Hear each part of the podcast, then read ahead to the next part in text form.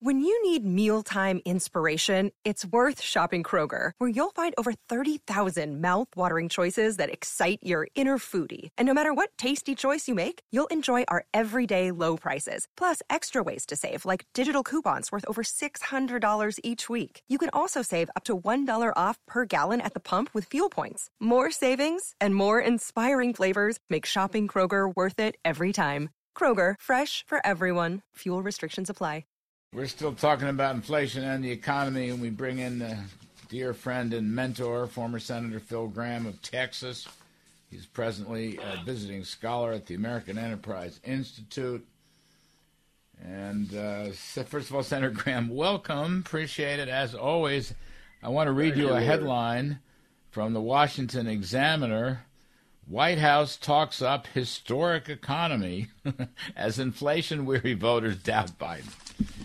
He says it's all okay, and he blames big oil companies and big drug companies and Vladimir Putin. What do you think? Is he well, on target? well, look, here's the big problem he has in that his policies produced the problem.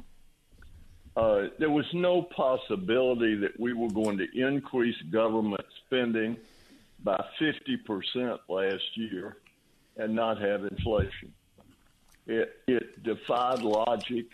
Uh, uh, Democrat economists uh, like uh, uh, Larry Summers came out as clearly as you can come out and say, if you do this, you're going to unleash an inflation uh, which is going to have a large negative impact on the economy.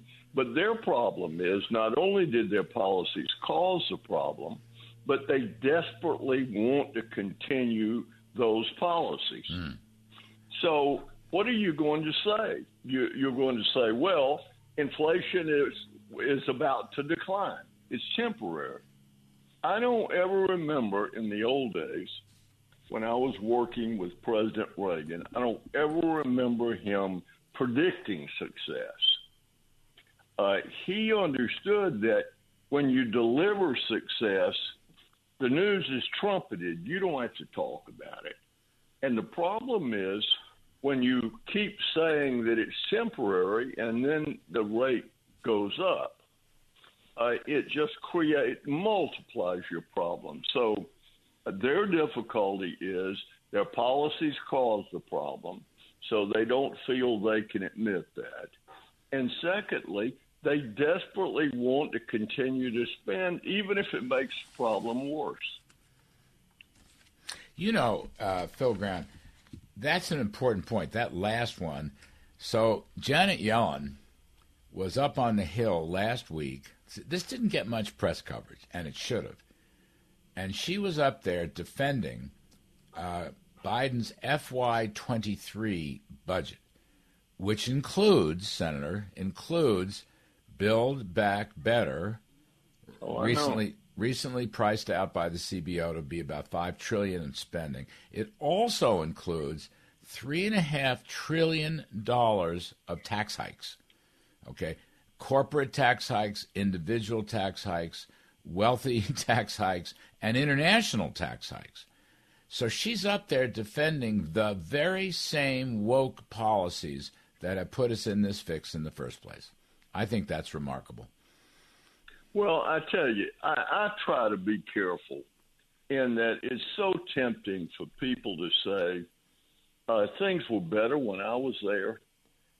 But I, I can say uh, with a totally clear conscience that I don't remember people saying things that were verifiably false um, in public policy debate uh, even as late as 15, 10, 20 years ago.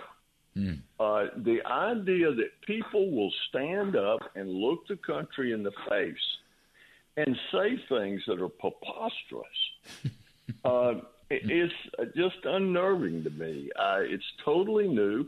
I'm sure I said a lot of things that turned out to be wrong, but I didn't say things that I knew were wrong when I said them. and uh, it's a it's a it's a it's a sort of a level of discussion that's very discouraging for people that want to get serious about this thing. Inflation is easy to start. It's like a war. It's easy to start. It's very difficult to stop. And it's doing really a lot of damage to working people. You know, you walk in the grocery store, eggs are up 32%, chicken's up 17%, milk's up 16%. A can of tomato soup is up 14%. Hmm. This is a broad based inflation, and it's hurting a lot of people, and real wages have fallen more since uh, Joe Biden put his hand on the Bible than they fell during the Great Recession. Uh, it's it's just extraordinary the pain that is being imposed, and of course, gas prices today are over five dollars. The uh, Bureau of Labor Statistics, which of course publishes the job numbers, it also publishes the CPI, as you know. So they also put out today, Phil, or yesterday, real hour, real average hourly earnings minus three percent year on year real average weekly earnings minus 3.9% year on year. So it's a killer for the workforce. Yeah, $20.25, a reduction in pay in terms of purchasing power. And look, I I live on on the out in the country. And when I go into town to go to the airport, I'm riding along with all these people in their pickups and they live 30 or 40 miles from town. They run a little cattle herd to supplement their income. They drive in in their pickups to work. You can imagine when they're filling up their tank and it costs over a hundred dollars to fill that tank up. Uh, that it's this is affecting real people and it's affecting their lives. What do you think about this um, so-called solution from the Bidens to uh, open up E15 ethanol gasoline. They believe that's going to uh, make gas gas cheaper and uh, is environmentally sound. I think it's exactly the reverse. But you know, we well, had these battles with ethanol down through the years.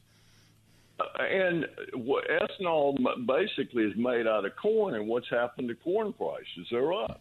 Mm-hmm. So you pay at the grocery store, not at the gas pump. Well, maybe that helps politically, but it doesn't help working families.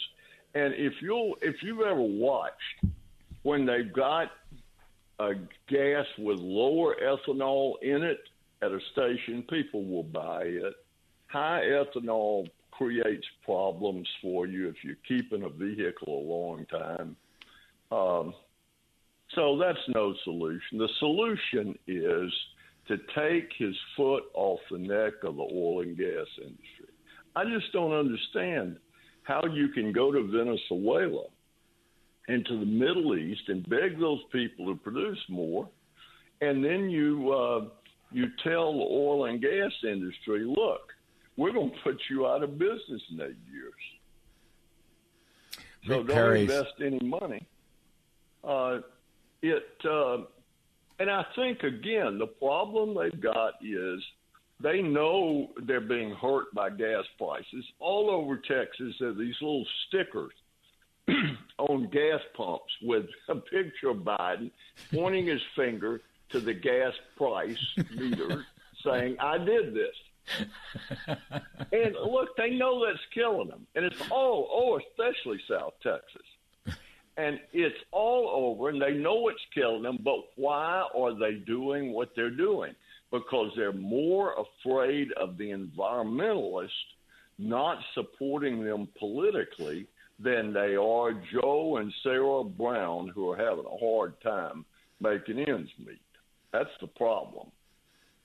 So, Rick Perry on the air says instead of going to Venezuela, instead of going to the Middle East, he, he wants a special envoy, a Biden special envoy to Midland, Texas. Meet the oil and gas people, declare a truce. I mean, well, all he's got to got to do is say, "Look, the country needs you to go back to work. We made a mistake here. Um, you do your job, and, and I'll try to do a better job myself." That's all he's got to do. They don't want anything except to be left alone.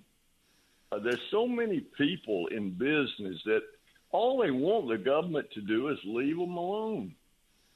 Um, but the problem is when you've got a political agenda um, uh, that's related to the environment in a period like this, you just you're always working at cross purposes. Mm. Uh, you're all on inflation.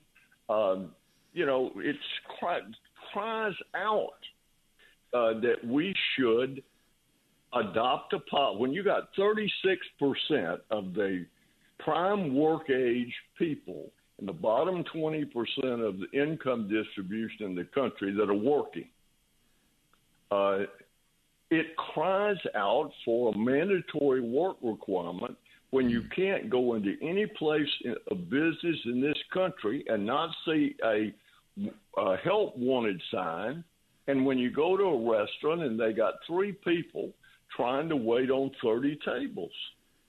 Um, it's a no brainer, but why aren't we doing it? Because it's counter to the political agenda of those that are in power. Now, America's going to fix this, uh, just like they did in 1980 but it's it's unnecessary pain, and it won't go away for quite a while.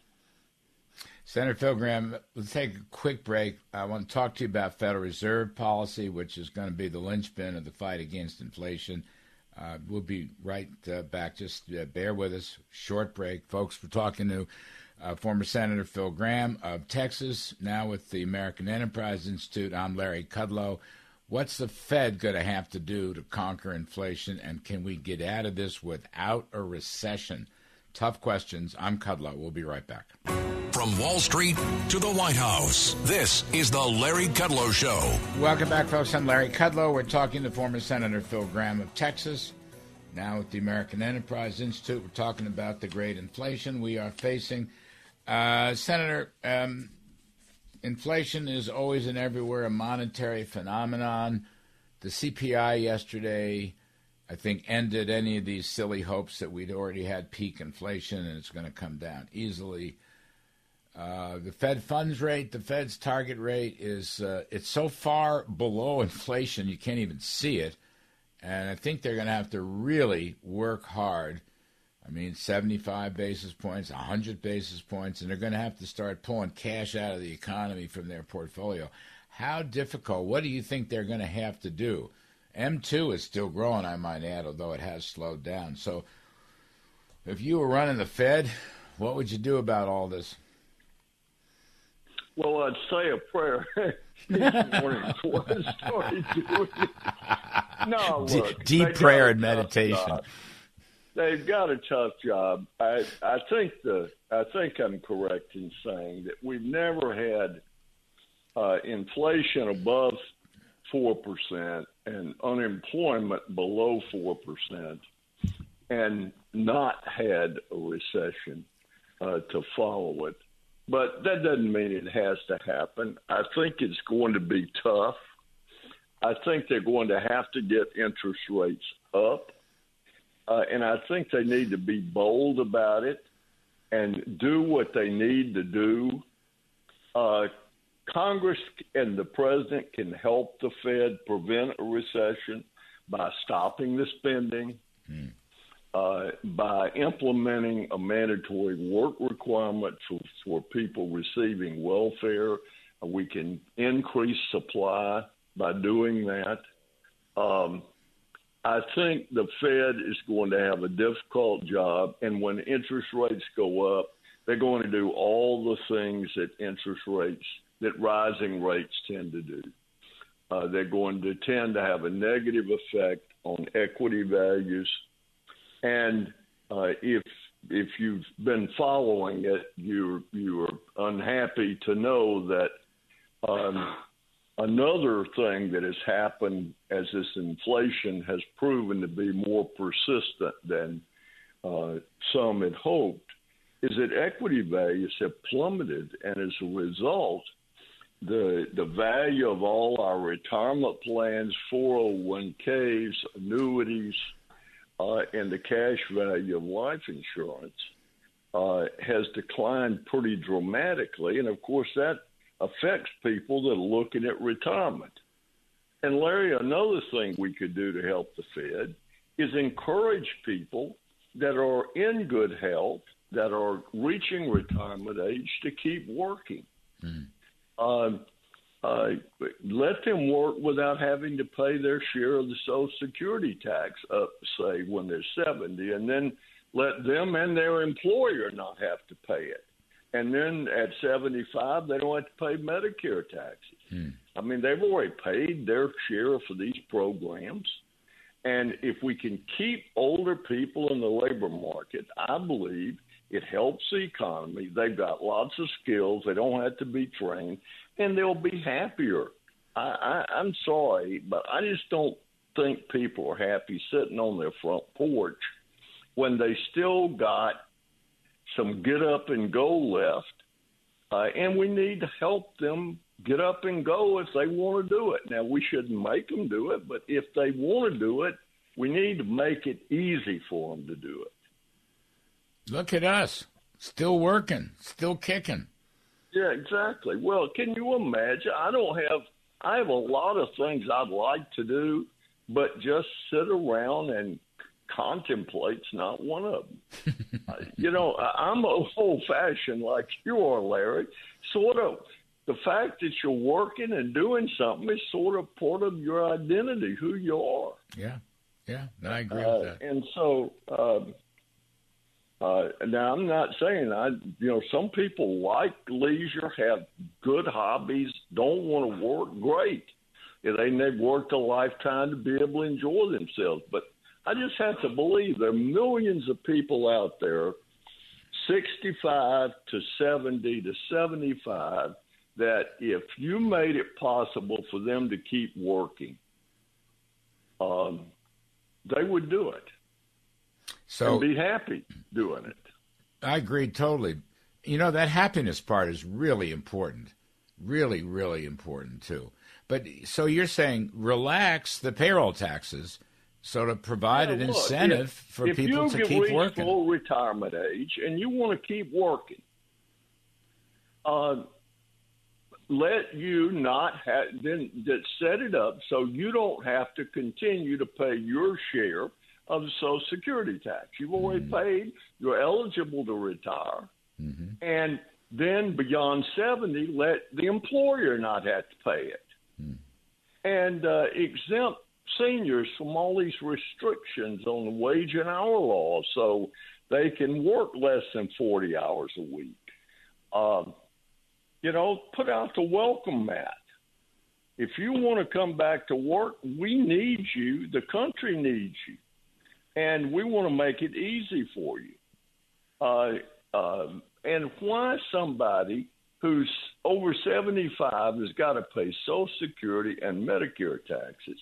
It's just crazy, in my opinion. If you if you want people to work, now if you want to get rid of people, great. But I, last time I any I haven't walked into a restaurant or a store in a long time that didn't have a sign up saying help wanted. Mm.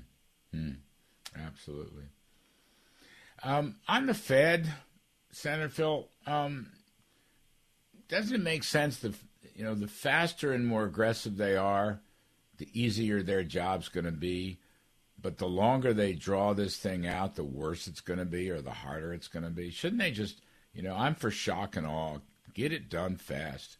Be nice if they well, did you know, that while we were cutting taxes instead of raising them too.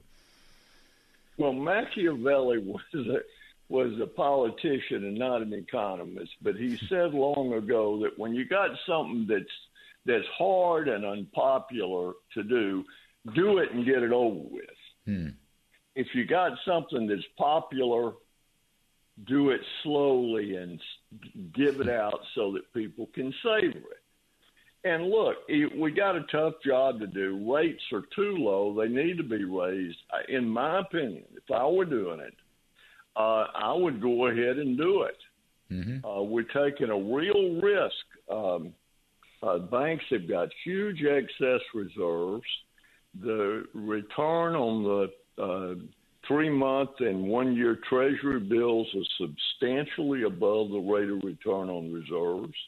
If banks uh, had a surge of lending and the money supply uh, started to grow very rapidly, uh, this thing could get out of control. Mm. So I would be more decided, but make it clear to people that you know we're not going to be raising rates by this much on a continuing basis but rather than fool around and ratchet it up, we're just simply going to do what we need to do, and we're going to do it now. Uh, I think it would be a better policy, uh, but it's always easy to have advice when it's not your responsibility. Well, I think, you know, you go back to what Volcker did. I mean, I don't think the situation today is as it was in the 70s, at least not yet. But you know, one thing Volcker taught us is just what you described. Get it done fast, take your shock, take your hit. And of course, he had Reagan backing him up. I don't know how Biden will react or whatever, but um, they're better off moving well, now, Phil. They're better off moving one tough. Thing, one thing about Reagan, too, there were a lot of people telling Reagan – uh, Volcker's going to kill the recovery. This is going to be bad for you politically. And Reagan never wavered. Never wavered. He knew that inflation was a bigger enemy uh, than uh, than the problems he was facing in trying to get the economy growing. That if we didn't stop inflation, uh, that we couldn't do what we needed to do. Yeah. One thought lost down through the years there'll be no strong growth without price stability. Anyway, Senator Phil Gramm, you're wonderful. Keep on working, sir. Please, we need you. Thank you. Tell Judy I said hello. God bless you, Larry. All right. God bless you.